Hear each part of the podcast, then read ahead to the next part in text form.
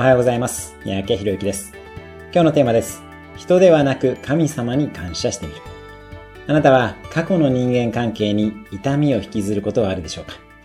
過去の人間関係を生産するために、例えば恨みを持ってしまっている人に感謝できるようになるというのは理想にはなります。例えば、元彼と別れたおかげで、その後思い切って転職活動ができた、などになります。ただ、もちろんそんなに簡単にいくことではないかとも思います。別に感謝できなくても構いません。ただ、その人物を自分の人生に登場させてくれた大いなる意志のようなものには感謝をしてみましょう。自分が映画の主人公だとして、なぜその主人公はその場面でその人と出会う必要があったのかを考えてみます。人ではなく事象そのもの、事象を引き起こしてくれた神様のような存在には感謝をしてみましょう。